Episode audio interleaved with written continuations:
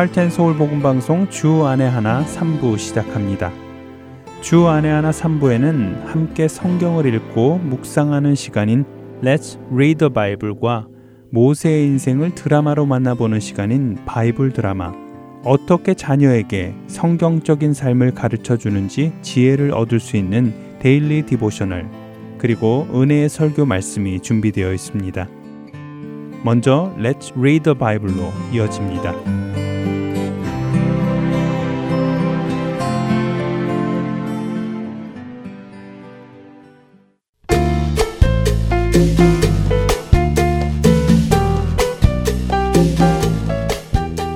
애청자 여러분 안녕하세요. 레츠 리더 바이블 진행의 함혜진입니다. 여러분 비전이라는 말 자주 쓰시지요? 영어 단어 비전에는 두 가지 뜻이 있습니다. 하나는 볼 수 있는 시력을 의미하고 또 하나는 미래를 볼 수 있는 지혜나 상상력을 의미하지요. 그래서 누군가가 비전이 있다고 하면 앞으로 어떤 일을 어떻게 해나갈지 명확한 계획을 가지고 있다는 말을 사용합니다. 성경에도 비전이라는 단어가 나오는데요. 성경의 비전은 우리가 생각하는 것처럼 꼭 미래를 향한 명확한 계획을 가진 것만을 의미하지는 않습니다. 때로는 이해하기 어려울 때도 있지요.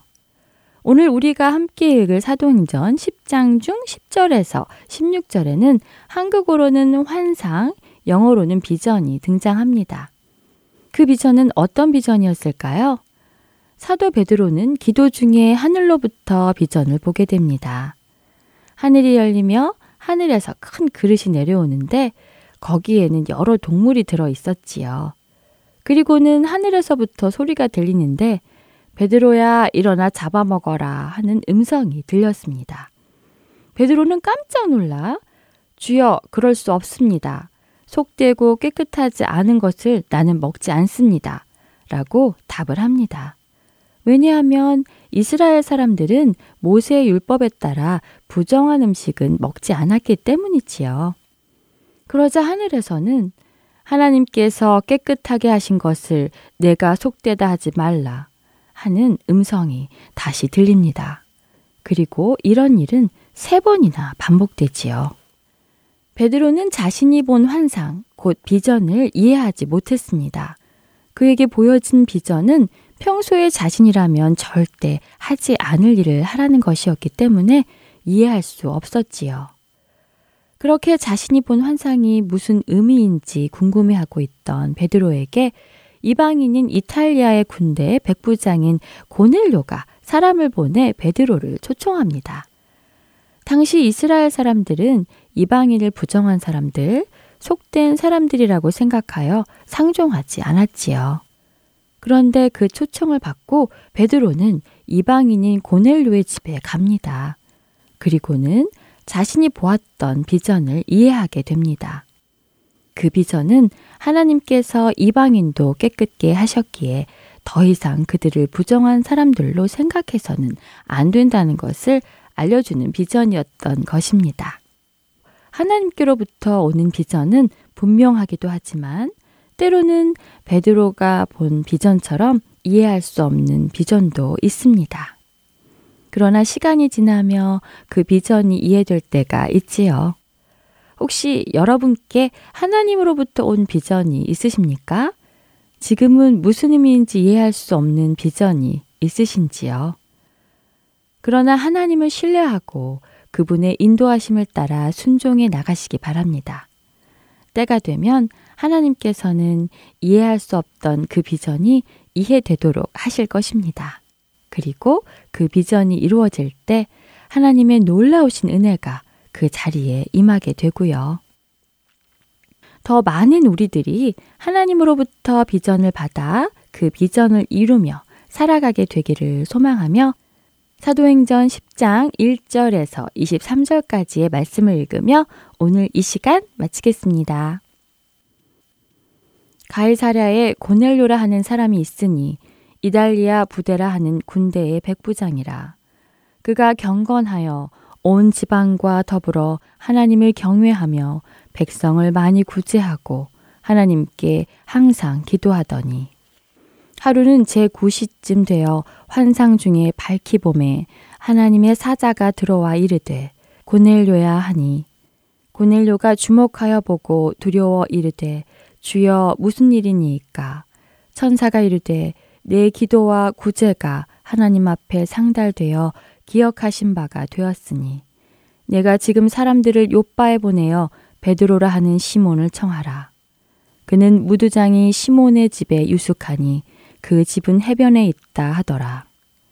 마침 말하던 천사가 떠남에 고넬료가 집안 하인 둘과 부하 가운데 경건한 사람 하나를 불러 이 일을 다 이루고 요바로 보내니라. 이튿날 그들이 길을 가다가 그 성에 가까이 갔을 그때에 베드로가 기도하려고 지붕에 올라가니 그 시각은 제6시더라. 그가 시장하여 먹고자 함에 사람들이 준비할 때에 황홀한 중에 하늘이 열리며 한 그릇이 내려오는 것을 보니 큰 보자기 같고 내 귀를 메어 땅에 들이웠더라. 그 안에는 땅에 있는 각종 네 발 가진 짐승과 기는 것과 공중에 나는 것들이 있더라. 또 소리가 있으되 베드로야 일어나 잡아먹어라 하거늘 베드로가 이르되 주여 그럴 수 없나이다. 속되고 깨끗하지 아니한 것을 내가 결코 먹지 아니하였나이다 한데 또 두 번째 소리가 있으되 하나님께서 깨끗하게 하신 것을 내가 속되다 하지 말라 하더라. 이런 일이 세 번 있은 후 그 그릇이 곧 하늘로 올려져 가니라.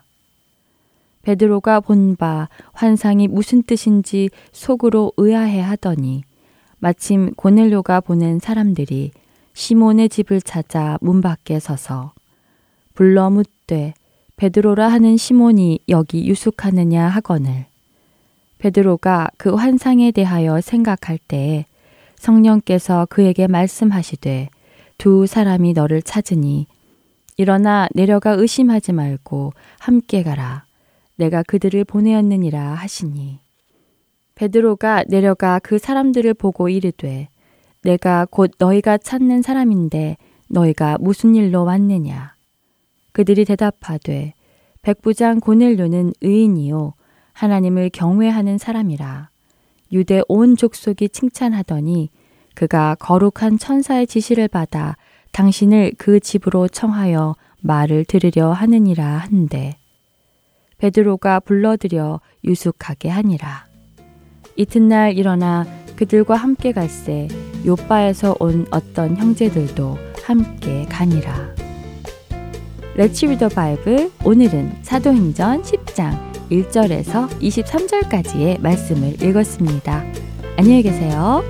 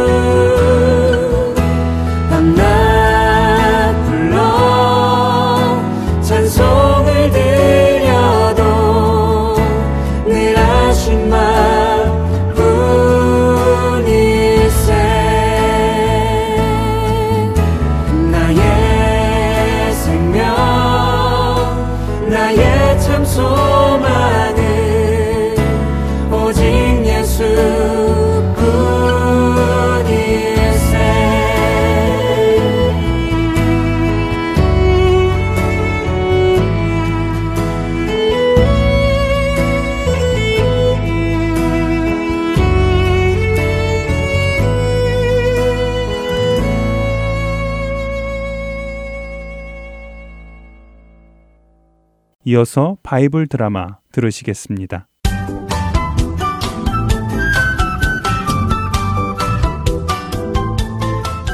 애청자 여러분 안녕하세요. 바이블 드라마 모세편 진행의 박윤규입니다. 하나님께서는 열 번째 재앙으로 애굽에 있는 모든 생명에 처음 난 것은 바로 왕의 장자로부터 가장 천한 몸종의 장자까지 그리고 모든 가축에 처음 난 것까지 생명을 잃을 것이라고 경고하셨습니다. 이 재앙에서 생명을 구원할 수 있는 유일한 길은 하나님께서 명하신 대로 흠없는 어린 양의 피를 문에 바르고 그 어린 양의 고기를 쓴 나물과 무교병을 준비하여 함께 먹는 것이었습니다. 이스라엘 백성들은 모세의 명령대로 어린 양을 잡아 그 피를 바르기 시작했습니다. 여러분, 오늘 저녁에 하나님께서 죽음의 신을 보낸다고 하셨답니다. 어서 나흘간 품어왔던 그 어린 양을 잡아 문지방의 피를 바릅시다. 맞아요. 그동안 하나님께서 이 애굽에 아홉 번이나 재앙을 보내시는 것을 우리가 보았습니다. 오늘 분명히 하나님께서 말씀하신 대로 열 번째 재앙을 보내실 것입니다. 우리 모두 믿음으로 어린 양을 잡아 그 피로 구원을 받읍시다. 이스라엘 백성들은 모세를 통해 전해진 하나님의 말씀에 순종하며 어린 양의 피를 문에 발랐습니다. 드디어 해가 지고 어둠이 애굽에 깔리기 시작했습니다. 아빠, 무서워요. 걱정할 거 없어. 하나님께서 어린 양의 피를 문에 바른 사람들은 지켜주신다고 약속했잖아. 우리 아들, 하나님 믿지? 그래, 그래. 이리 와. 아빠가 안아줄게. 하나님께서 보내신 죽음의 신이 애굽 땅에 왔습니다. 그 죽음의 신은 애굽의 모든 집에 찾아 들어가 그 집에 처음 난 모든 생명을 거두었습니다.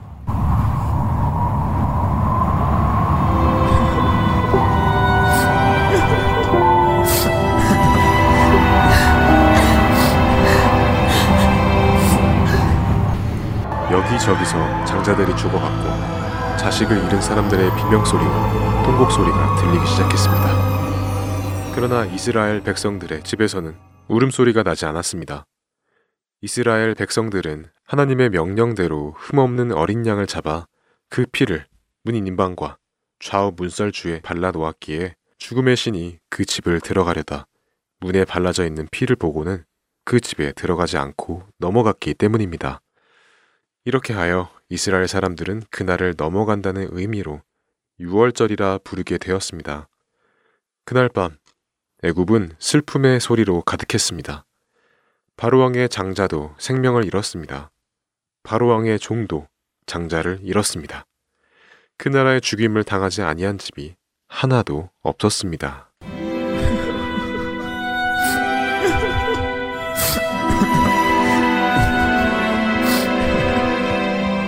장자를 잃어버린 바로왕은 슬픔에 잠겼습니다. 그는 자신의 장자를 품에 안고 말했습니다. 여봐라. 가서 모세와 아론을 불러 오너라. 한밤중에 모세와 아론은 바로왕의 호출을 받고 바로왕 앞에 나아갑니다. 그래. 내가 졌다. 너희가 이겼어. 그러니 너희 이스라엘 백성은 이제 일어나 나의 백성들에게 떠나거라. 너희가 원하는 너희의 그 여호와 하나님께 가거라. 너희가 말한 대로 너희의 어린아이부터 노인까지 모두 다 가거라. 너희의 양도 소도 다 가지고 떠나거라. 그리고 제발 더 이상의 재앙이 없도록 나를 위해 기도해 주거라. 바로 왕이시여, 그 전에 미리 허락을 해주셨더라면 이렇게까지 되지 않았겠지만 결국 이렇게 되어야만 바로 왕께서 마음을 바꾸실 것을 우리 하나님을 알고 계셨습니다. 이제 그 마음을 바꾸지 마시고 겸손하게 사시기를 축복합니다. 모세와 아론이 바로의 왕궁에서 나와서는 이스라엘 백성들에게 고합니다. 여호와 하나님의 백성, 이스라엘 자손은 들으시오.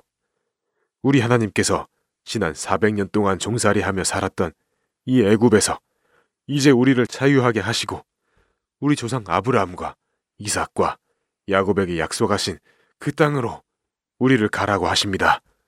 오늘 이 밤 우리는 하나님의 놀라우신 기적을 보았습니다.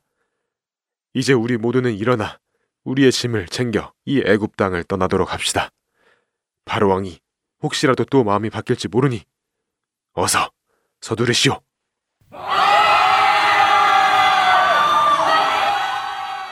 야곱의 아들 요셉이 애굽의 총리가 되어 아버지 야곱과 형제들을 애굽의 고센 땅으로 부른 지 430년이 되던 해의 마지막 날 이스라엘 백성들은 하나님의 약속대로 애굽을 떠나게 됩니다.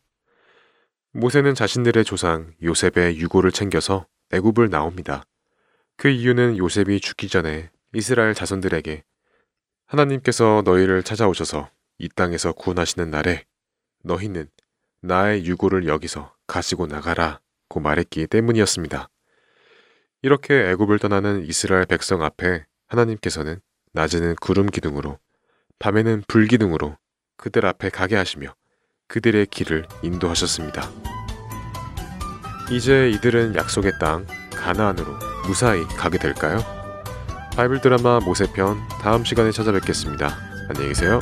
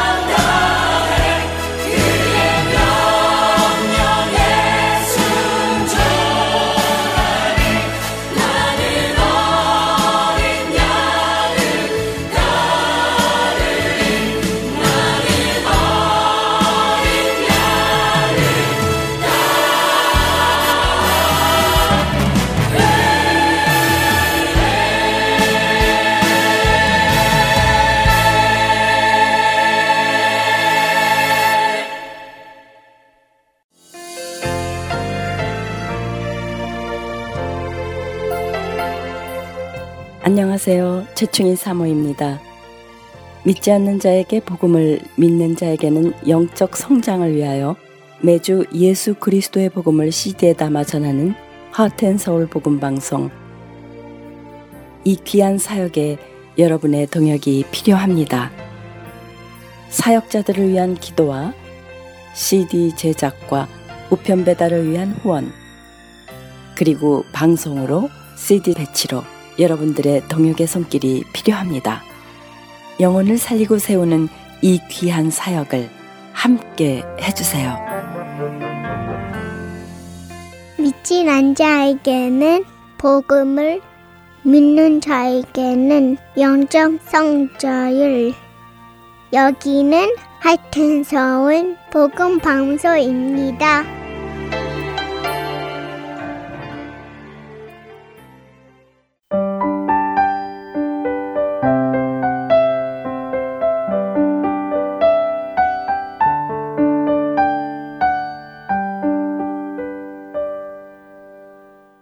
계속해서 Daily Devotional 보내드립니다.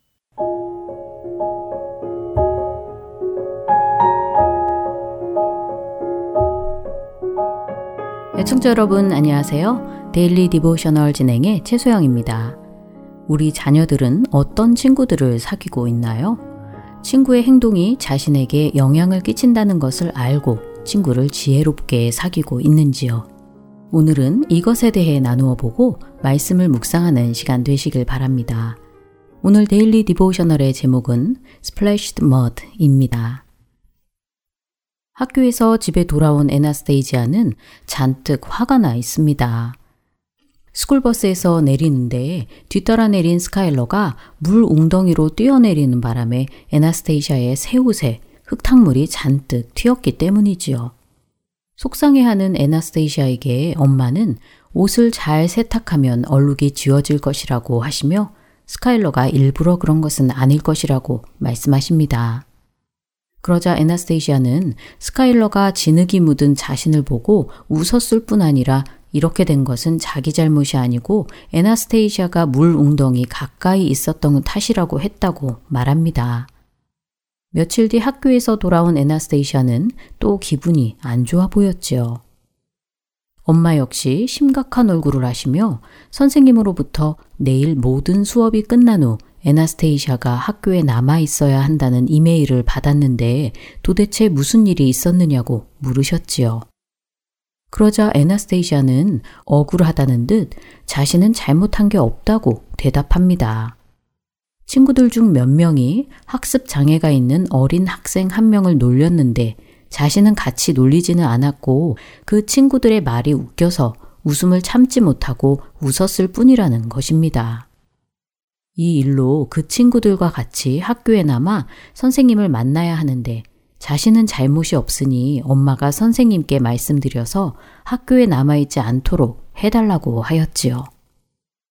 에나스테이시아의 말에 엄마는 며칠 전 스카일러 때문에 옷에 흙탕물이 묻었던 일을 기억하느냐고 물으십니다.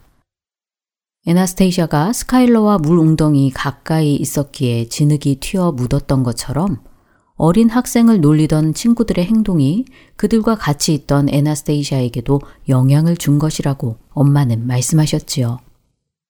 에나스테이지아가 직접 그 학생을 놀리지는 않았지만 다른 친구들이 그 학생을 놀릴 때 에나스테이시아도 같이 웃었고 친구들을 말리지도 않았기에 그 학생에게 똑같이 상처를 주었다는 것입니다. 엄마의 말씀에 그럼 내일 학교에 남아 있어야 하느냐고 묻는 에나스테이시아에게 엄마는 고개를 끄덕이시며 이렇게 말씀하십니다. 성경은 우리에게 친구를 현명하게 고르라고 말씀하신단다. 그들이 크리스천이건 아니건 우리가 사귀는 친구들의 행동이 우리에게 어떻게 영향을 미치는지 잘 살펴야 한다는 것이지. 예수님께서 우리를 죄에서 구원하여 주셨기에 우리는 다른 사람들이 아니라 예수님의 영향을 받아 행동해야 한단다. 우리는 예수님의 모습을 따라 행하며 다른 사람들에게 사랑과 인내와 친절로 대하며 그들에게도 예수님의 사랑을 전해 주어야 하지. 엄마의 말씀에 에나스테이지아는 예수님의 말씀대로 다른 사람들을 대할 수 있도록 기도하겠다고 하며 오늘 스토리는 마칩니다. 자녀들이 어떤 친구들과 사귀고 있는지 물어보시기 바랍니다. 어떤 친구들은 서로 돕고 좋은 영향을 주기도 하지만 또 어떤 친구들은 상처를 주거나 안 좋은 일에 빠뜨리기도 할 것입니다. 친구를 지혜롭게 고르고 그들이 나에게 어떤 영향을 줄지 생각해 보는 것은 중요합니다. 만약 잘못된 행동을 하며 그 일에 나를 끌어들이고자 하는 친구들이 있다면 그들과 함께하지 않도록 자녀들에게 권면해 주세요. 예수님의 영향을 받아 다른 사람들에게 예수님의 사랑을 보여주도록 자녀들과 기도하시길 바랍니다. 오늘 자녀들과 함께 묵상할 말씀은 골로새서 3장 12절.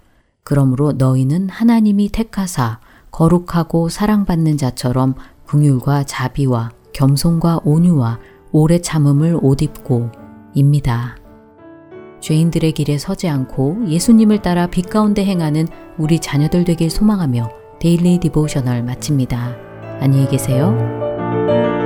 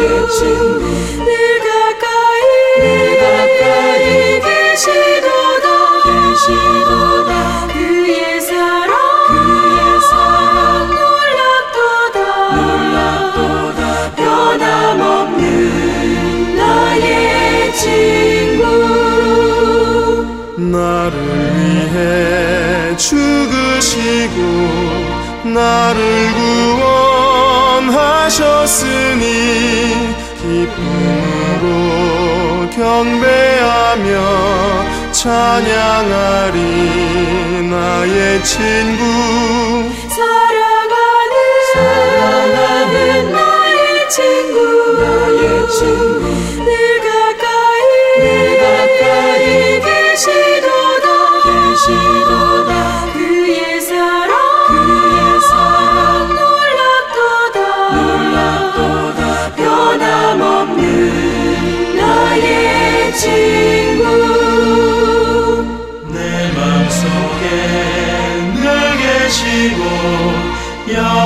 영원토록 함께하네. 가지된 자 하나 되리. 포도나무 나의 친구. 사랑하는 사랑하는 나의 친구. 나의 친구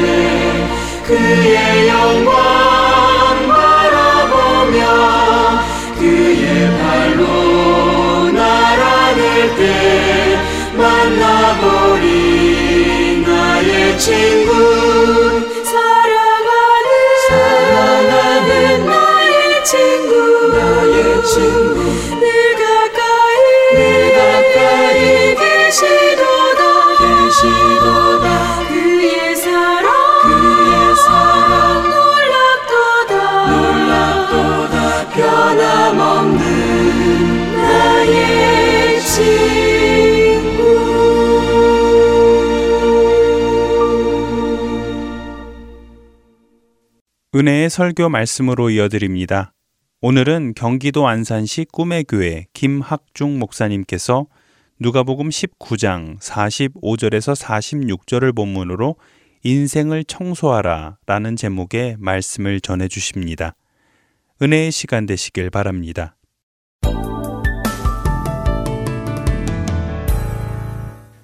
집안에서 하는 일을 가사라고 하는데 가사에서 제일 중요한 세 가지가 있습니다. 청소, 빨래, 설거지. 이걸 3대 가사라고 하더군요.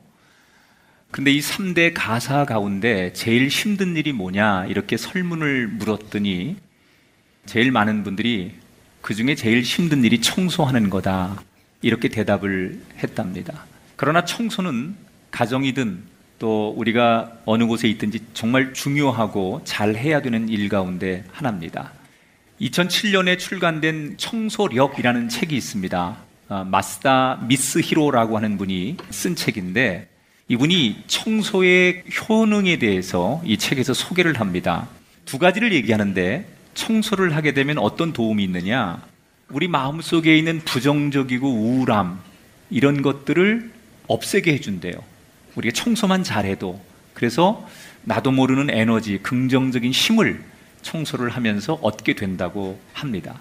또 이렇게 우리 주변을 청소를 잘하고 정리 정돈을 잘하게 되면 마음에 자신감이 생겨서 자기 마음도 정돈이 된답니다. 마음이 복잡하고 뭐 심란하고 그럴 때 왠지 이렇게 다 끄집어내서 청소를 하게 되면 자기 마음도 정돈이 되는 것으로 그렇게 어, 효능이 입증됐다. 이 책에서 이렇게 얘기를 합니다. 여러분, 청소가 가정에서만 필요하겠습니까? 우리 인생에도 때때로 한 번쯤은 자신을 되돌아보고 우리를 정리하는 인생의 청소도 필요할 겁니다. 지난 시간 이 누가복음을 통해서 예수님께서 어린 나귀 새끼를 타고 예루살렘에 입성한 이야기를 소개해 드렸습니다. 사람들이 호산나 부르며 예수님의 이름을 연호했지만 예수님은 여전히 안타까운 마음으로 예루살렘에 입성을 하십니다. 아주 먼 길을 정말 그 많은 일들을 거쳐서 예루살렘에 드디어 입성하신 예수님께서 예루살렘에 입성하자마자 제일 먼저 가신 곳이 바로 예루살렘 성전이었어요. 그런데 예수님이 성전 안에 들어가 보니까 성전 안이 굉장히 시끌벅적했던 것 같아요.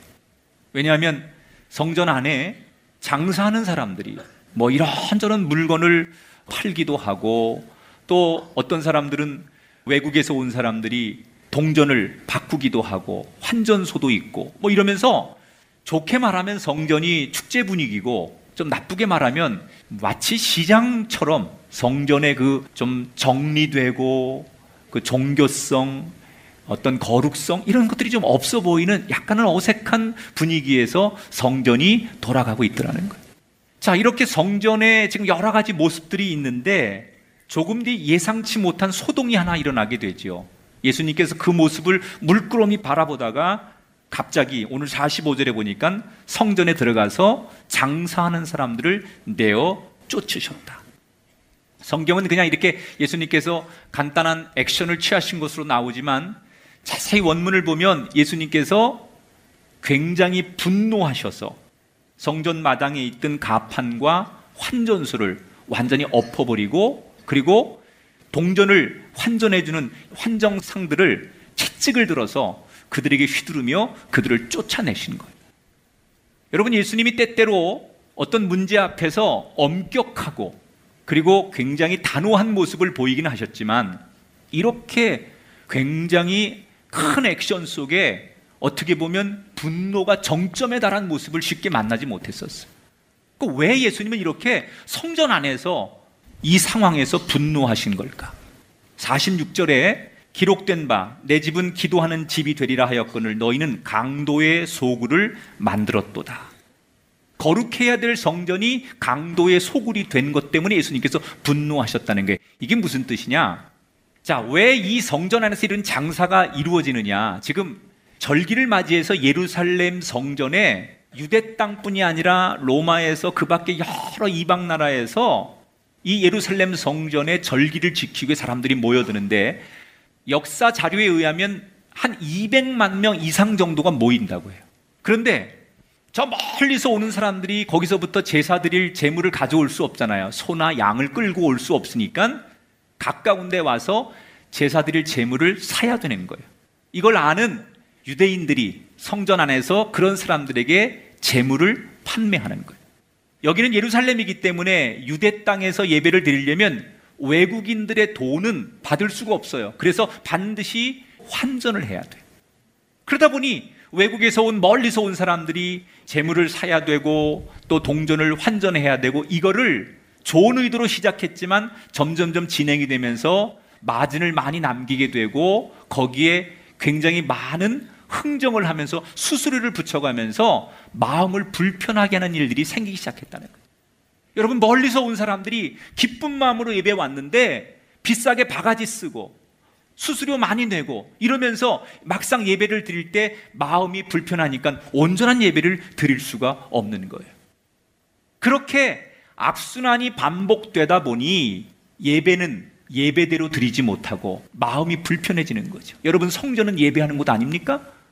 그런데 그 성전에서 예배가 본질이 아니고 더 중요한 것은 뒤로 물러나고 오직 돈을 벌려고 하는 사람들 그리고 물건을 싸게 살려고 하는 사람들 그것 때문에 충돌하고 다투고 마음 불편한 일 때문에 성전의 기능이 발휘되지 못하고 있다는 거예요. 그런데 사실 이것보다 더 큰 문제가 있었어요. 이런 장사 뒤에 대제사장을 비롯한 성전 관계자들이 있었다는 거예요. 이 사람들은 누구보다도 예배를 온전하게 지키고 성전을 거룩하게 지켜야 될 사람들인데 오히려 상인들에게 상납금을 받고 그런 장사를 조장하고 있다는 거예요.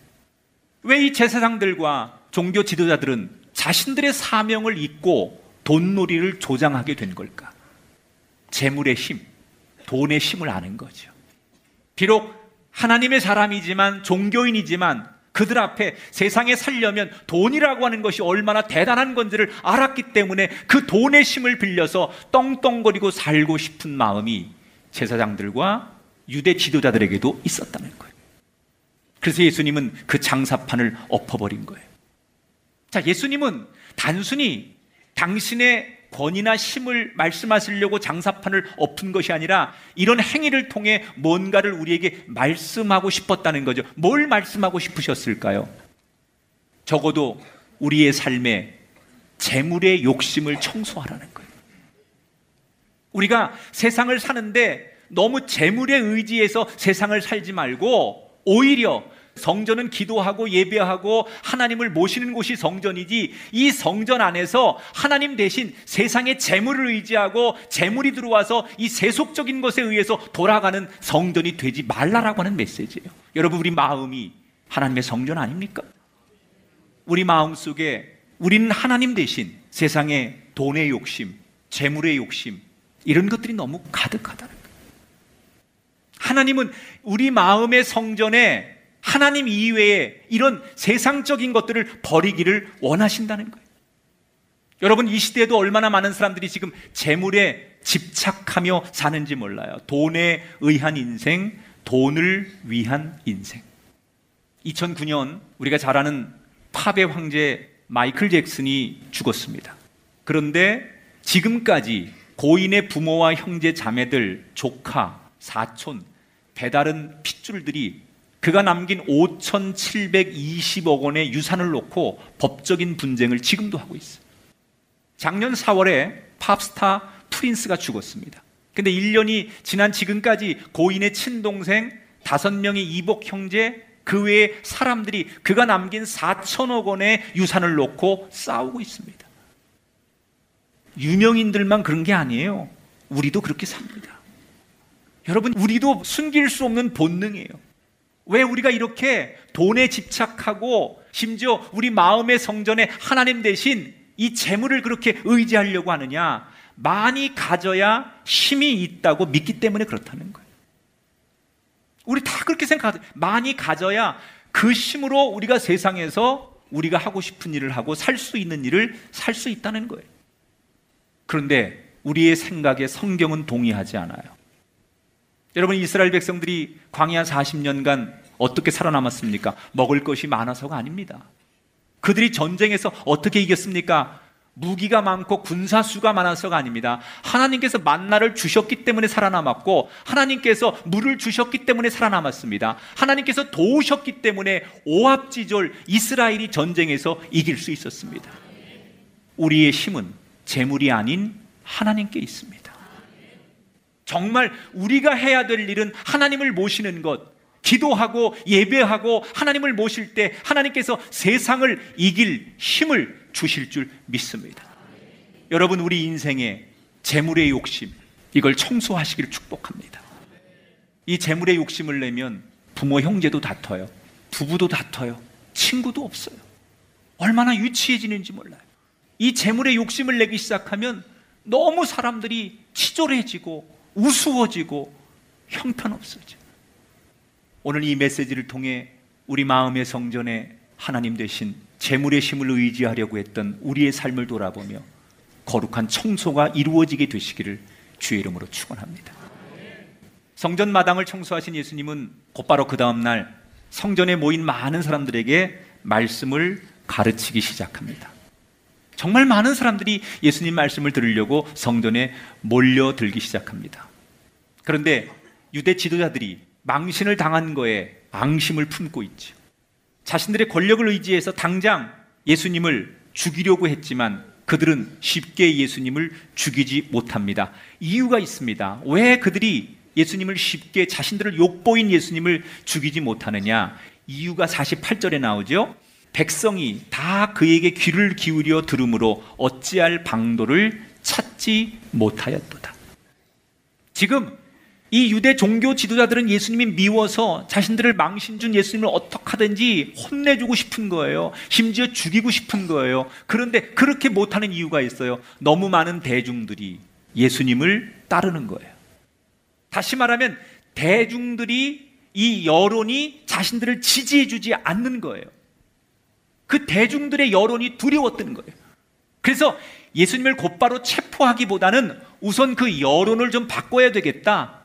자신들을 지지하는 여론으로 바꿔야겠다. 이렇게 생각한 유대 지도자들이 말씀을 전하시는 예수님께 공개적인 장소에서 질문을 하는 거예요. 어떤 질문을 하냐? 누가복음 20장 2절로 넘어가면 예수님께 이렇게 질문하죠. 당신이 무슨 권위로 이런 일을 하는지 이 권위를 준 이가 누구인지 우리에게 말해달라.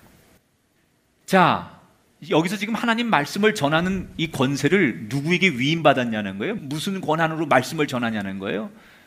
요즘 여러분 우리가 우리 사는 시대는 라이센스 시대 아닙니까? 자격이 없으면 상대에게 신뢰를 주지 못하는 거예요. 뭐 물건을 고치든 뭘 가르치든 간에 라이센스가 있어야 돼요. 마치 그런 거죠. 당신 자격증 있느냐? 이 말씀을 가르칠 권한이 어디서 있느냐? 우리가 이 유대 종교 지도자들인데 당신 이 말씀을 전하라는 이 권세를, 이 권위를 어디서부터 갖고 온 거냐? 이렇게 묻는 거예요. 자, 이 지도자들의 질문 속에 답은 뻔해요. 만약에 예수님께서 나는 하나님께로부터 이 세상의 말씀을 전하라고 권위를 받고 왔다. 이렇게 말하면 분명히 왜 율법을 무시하냐? 이렇게 공격하려고 하는 것이고 반대로 예수님께서 쉽게 대답을 하지 못하면 예수님을 사기꾼으로 몰아서 망신을 주고 싶은 게 이 지도자들의 질문의 의도예요. 어느 쪽으로 가든 대중들의 여론을 바꾸기에 굉장히 충분하고 전략적인 질문을 예수님께 던지는 거죠. 예수님께서 이 계략을 모를 리가 없어요. 그래서 예수님께서 그들의 질문을 받고 쉽게 대답하지 않아요. 그리고 오히려 그들에게 차분히 역으로 질문을 하세요.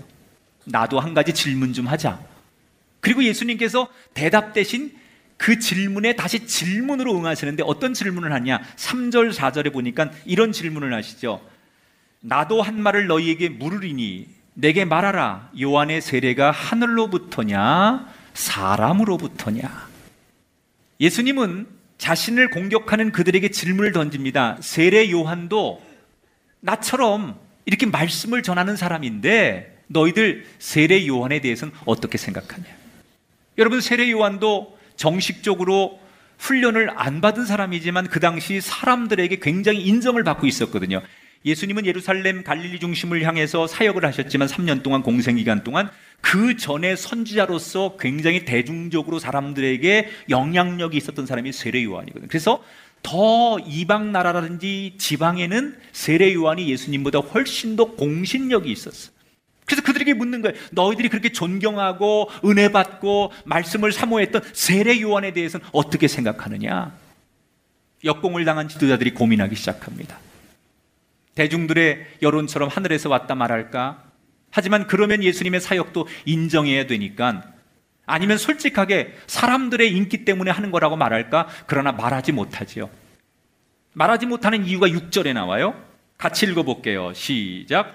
만일 사람으로부터라 하면 백성이 요한을 선지자로 인정하니 그들이 다 우리를 돌로 칠 것이다.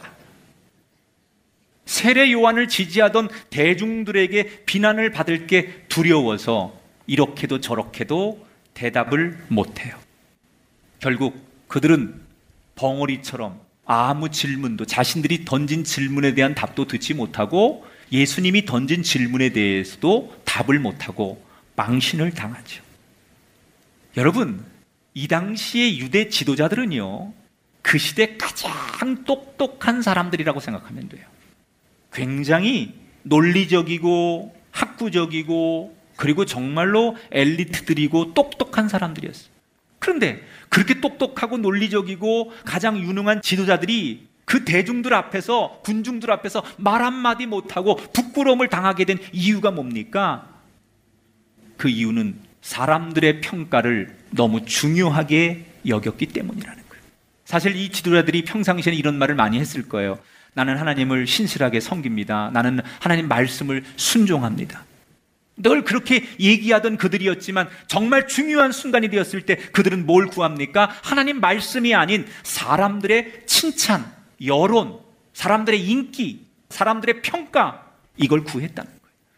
어떻게 해야 이 많은 대중들이 이 군중들이 내 편이 돼주고 내 말에 동의해주고 내 이야기를 존중해줄 수 있을까? 이런 사람들 군중들의 이야기에 관심을 가졌다는 거죠.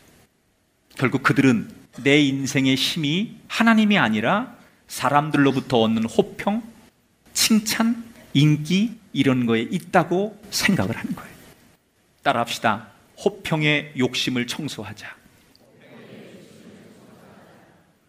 지금 예수님 메시지는 아주 단순해요. 사람들의 그 평가, 사람들의 그 호평, 사람들의 그 인기, 칭찬, 이거에 의지하며 살지 말라는 거예요. 물론 우리가 살면서 상식적으로 사람들에게 동의를 구하고 우리가 옳게 살아가는 것을 사람들이 인정해 줄 수 있는 삶을 사는 게 맞아요. 그러나 하나님 말씀 대신 우리가 선택을 해야 된다면 그 하나님 말씀을 믿고 하나님 말씀을 붙들고 사는 것 대신 오직 사람들의 여론과 사람들의 이야기와 군중들의 그런 호평, 그 칭찬 이런 거에 의해서 내 삶을 던지지 말라는 거예요. 오늘날 얼마나 많은 사람들이 인기를 구하며 사는지 몰라요. 여러분, 인기는 정치인이나 연예인들만 얻으려고 하는 게 아니에요. 일반인 가운데도요, 인기를 얻고 사람들에게 관심을 얻고 싶은 사람들이 얼마나 많은지 몰라요. 여러분, 요즘 다 SNS 하시잖아요? 근데 그 SNS에 내가 올린 글과 사진 속에 누가 좋아요를 눌러줘서 좋아요를 많이 받으면 너무너무 행복해 하다가 그게 어느 날 뚝 떨어지고 관심을 아무도 안 주면 굉장히 그것 때문에 우울해 하는 사람이 있어요. 이런 사람을 요즘 관심 중독자라고 불러요. 내가 누군가로부터 관심을 받고 있다고 생각하면 괜히 행복한 거예요. 아, 나를 이렇게 많은 사람들이 알아주는구나, 관심이 있구나, 이거에 행복하고 누군가 관심이 조금 없는 듯 하면 그거에 너무 불안해하는 사람들을 가리켜서 관심 중독자라고 하는 거예요. 왜 그렇게 사느냐? 인기를 얻는 게 힘이라고 생각한다는 거예요, 사람들이. 여러분, 정말 이 세상을 사는데 인기가 힘입니까? 사람들의 평가가 진짜 힘입니까? 북이스라엘의 선지자 엘리야를 보십시오. 그는 그 당시 아합, 이세벨, 많은 선지자들의 협박과 사람들에게 비웃음을 받습니다. 그러나 그는 오직 하나님만 믿고 하나님 말씀만 진리로 따랐습니다. 그랬더니 그가 마지막 순간에 어떻게 됩니까? 죽지 않고 하늘로 승천하는 승리자가 되었습니다. 우리의 힘은 사람들의 호평, 칭찬이 아닙니다. 오직 하나님의 말씀을 따르는 데 있습니다. 우리가 할 것은 오직 하나 하나님 말씀을 진리로 믿고 따르는 사람이 되어야 할 줄 믿습니다. 바라기는 이 지도자들처럼 우리 안에 숨어 있는 호평의 욕심, 사람들에 대한 관심의 욕심, 인기의 영합의 욕심을 청소하고 오직 예수님처럼 하나님 말씀으로 살아가는 거룩한 백성들이 되시기를 주의 이름으로 축원합니다. 이렇게 예수님이 자기를 죽이려는 정치, 종교, 지도자들의 계략을 이겨낸 뒤에 곧바로 한 비유를 드십니다. 근데 이 비유가 흥미롭기도 하지만 참 슬픈 비유예요. 어떤 비유냐? 한 부자가 농부들에게 자신이 소유한 포도원 밭을 맡기게 됩니다. 열심히 농사를 지은 뒤에 소장료를 받기로 약속을 하죠. 그리고 시간이 흘러서 포도를 추수할 때가 되자 주인이 약속대로 소장료를 받기 위해서 한 종을 농부들에게 보내요. 근데 웬일입니까? 이 농부들이 약속을 어깁니다. 주인이 보낸 종을 심하게 때리고 심지어 망신까지 줍니다. 그러나 주인은 일단 참지요. 그리고 다시 두 번째, 세 번째 종을 연이어 보냈지만 역시 농부들은 약속을 계속 거부합니다. 주인은 고민에 빠지게 됩니다. 너무너무 화는 났지만 내가 택한 농부들이기 때문에 내가 선택한 농부들인데 그렇다고 내 감정대로 하기가 쉽지 않은 거예요. 그래서 주인이 고심을 하다 마지막으로 중요한 선택을 하죠. 종들을 보내지 말고 내 분신을 보내자.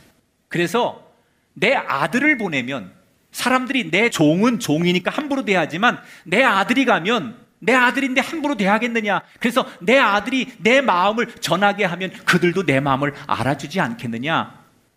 그래서 아들을 보내게 돼요. 그런데 이 주인의 마음과 기대는 완전히 무너지게 되죠. 20장 14절 15절 한번 읽어볼까요? 시작. 농부들이 그를 보고 서로 의논하여 이르되 이는 상속자니 죽이고 그 유산을 우리의 것으로 만들자 하고 포도원 밖에 내쫓아 죽였느니라. 아멘. 자, 농부들이 아들이 오니까 무슨 생각을 하느냐? 야, 제가 주인 아들이래. 저놈만 죽이면 우리 주인이 죽고 상속 받을 사람이 없으니까 이 땅은 우리께 되는 거야. 그래서 농부들이 담합을 해가지고 밖에서부터 아들을 때리고 죽입니다. 엄청난 사건을 저지른 거예요. 그래서 결국은 이것에 분노한 주인이 이 농부들을 다 진멸한다. 라는 이야기가 오늘 이 비유의 끝이에요. 지금 예수님께서 예루살렘 성전에서 여러 가지 에피소드와 함께 마지막에 이 비유를 들려주시는 거예요. 왜 이 비유를 예수님께서 말씀하시느냐? 하나님을 거부한 이스라엘과 지도자를 빗댄 거죠, 이게 지금.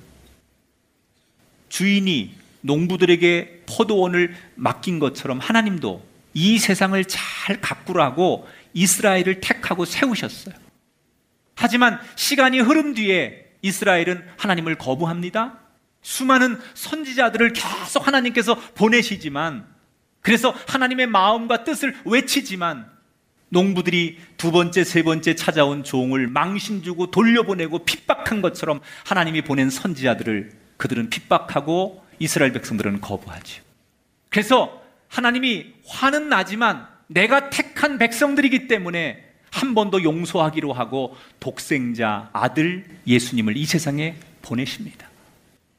하지만 이스라엘 민족, 특별히 지금 예루살렘 성전에 모인 그 지도자들은 예수님을 비웃습니다. 핍박합니다. 그리고 이제 다음 장에 나오지만 예수님을 십자가에 죽이게 됩니다. 왜 그들은 하나님을 거부합니까? 하나님께서 이 땅을 잘 가꾸라고 주신 생명과 재물과 권력 이런 것들을 이 사람들은 하나님의 것이 아니라 내 것으로 보는 잘못된 주인 의식을 가지고 있다는 거예요. 그래서 예수님은 이런 메시지를 전하시는 거예요. 우리 속에 있는 잘못된 주인 의식을 청소해라. 그들은 생명과 권력과 인기와 재물과 명예를 자기 것인 양 누리고 있어요. 그러나 그건 내 마음대로 해도 되는 게 아니라는 거예요. 그건 누구의 것입니까? 하나님을 높이라고 하나님께서 우리에게 맡기신 거예요. 원래 하나님의 것인데 농부들에게 너희들이 이거 내가 맡길 테니까 농사 지어서 너희들 먹고 살면서 나머지는 나를 위해 너희들의 소득을 갖다 주어라 라고 하나님께서 맡겨주신 거죠. 그런데 이 농부들이 자기 것인 양, 내 것이 될 수 있다고 착각하는 거예요. 예수님은 말씀하십니다. 잘못된 주인의식, 내게 아니라는 거예요. 여러분, 우리가 이렇게 얘기하잖아요. 돈을 그냥 돈이라고 안 해. 내 돈인데. 자식을 그냥 자식이라고 안 해. 내 새끼인데. 내 집이고, 내 거고. 이게 다 뭐지요? 우리가 오늘 주인을 거역한 이 농부들이라는 거예요. 우리의 마음 속에는 무슨 소리냐? 내가 이걸 얻으려고 얼마나 고생했는데, 내가 얼마나 열심히 치열하게 노력해서 땀 흘려서 내가 얻은 건데, 남들보다 내가 두 배, 세 배 투쟁적으로 노력하고 공부하고 애써서 경쟁해서 내가 번 돈이고, 내가 얻은 인기고, 내가 얻은 명예인데, 내 거지. 그러니까 나는 내 마음대로 써도 된다라고 그렇게 많은 사람들이 생각하고 있습니다. 여러분, 그게 맞습니까? 그렇지 않습니다. 하나님은 분명하게 우리에게 이렇게 말씀하세요. 이사야 43장을 볼게요. 같이 읽어봐요. 이 백성은 내가 나를 위하여 지었나니 나를 찬송하게 하려 함이라. 우리는 하나님을 높이기 위해서 이 땅에 태어났어. 그렇다면 지금 우리가 누리고 있는 것은 결국 누구의 것입니까? 하나님을 높이라고 하나님께 받은 것인 줄 믿으시기 바랍니다. 여러분의 것이 아니죠. 내게 아니죠. 내 교회 아니죠. 이탈리아에 가면 반드시 봐야 할 명화 중에 하나가 시스타나 성당에 있는 미켈란젤로의 최후의 심판입니다. 이 그림에는 300명이 넘는 사람들이 등장을 하는데 그 중에서 가장 충격적인 인물을 꼽으라고 하면 바돌로메를 꼽습니다. 이 바돌로메 지금 장면인데 이 바돌로메가 자신의 벗겨진 피부 가죽을 들고 예수님을 바라보고 있는 모습에 지금. 그런데 이 그림을 연구하는 학자들에 의하면 이 바돌로메의 모습은 미켈란젤로의 사실은 자화상이라는 거예요. 이게 미켈란젤로의 자신의 얼굴이라는 거예요. 그리고 자신의 생각을 표현한 거라는 거예요. 왜 미켈란젤로는 자신을 가죽이 벗겨진 사람으로 그렸을까? 미켈란젤로는 자신의 욕망과 그로 인한 죄를 깨닫는 거예요. 내가 지금까지 스스로 주인이 되고 욕망을 채우려 했던 내 과거를 어느 날 이 미켈란젤로가 속죄하고 이제는 예수님만 바라보며 살겠다라고 는 자신의 자아상을 이 바돌로메를 통해서 표현했다는 거예요. 저는 이 명화를 보면서 이 미켈란젤로의 고백이 오늘 우리의 고백이 되기를 축복합니다. 내가 누리고 있는 모든 것이 하나님께서 주신 하나님의 것입니다. 여러분, 우리 안에 우리가 청소해야 될 것 중에 하나, 내 거라고 착각하는 거예요. 그래서 우리는 정말로 하나님을 거부해요. 이걸 청소하셔야 돼요. 이 잘못된 주인의식, 이걸 청소하셔야 돼요. 말씀을 맺겠습니다. 예루살렘에 들어오신 예수님은 지금 호소하고 있는 거예요. 지금 예루살렘의 모습은 당장 심판을 받아도 할 말이 없을 정도로 타락해 있지만 예수님은 아버지의 마음으로 다시 한번 용서하며 그 예루살렘 성전에 모인 그들을 향해 호소하시는 거예요. 청소하자. 내가 이 성전을 엎어서 채찍을 들고 분노해서 장사하는 사람들 환전소를 내어 쫓아 청소했듯이 이 성전에 모인 이 땅의 모든 하나님의 백성들이 지금이라도 돈의 욕심, 재물의 욕심을 청소하고 사람들로부터 받으려고 하는 인기와 호평의 욕심으로부터 정리되고 잘못된 주인 의식 이것들을 청소해라. 그래서 정말 정돈된 원래의 기능으로 회복된 성전처럼 하나님이 우리를 이 땅에 창조하시고 우리의 가정과 우리의 삶과 우리의 일터를 주신 그 원래의 자리로 돌아가서 하나님을 높이고 그 하나님을 영광스럽게 하는 한 사람 한 사람이 되시기를 주의 음성으로 들으시기를 주의 이름으로 축원합니다.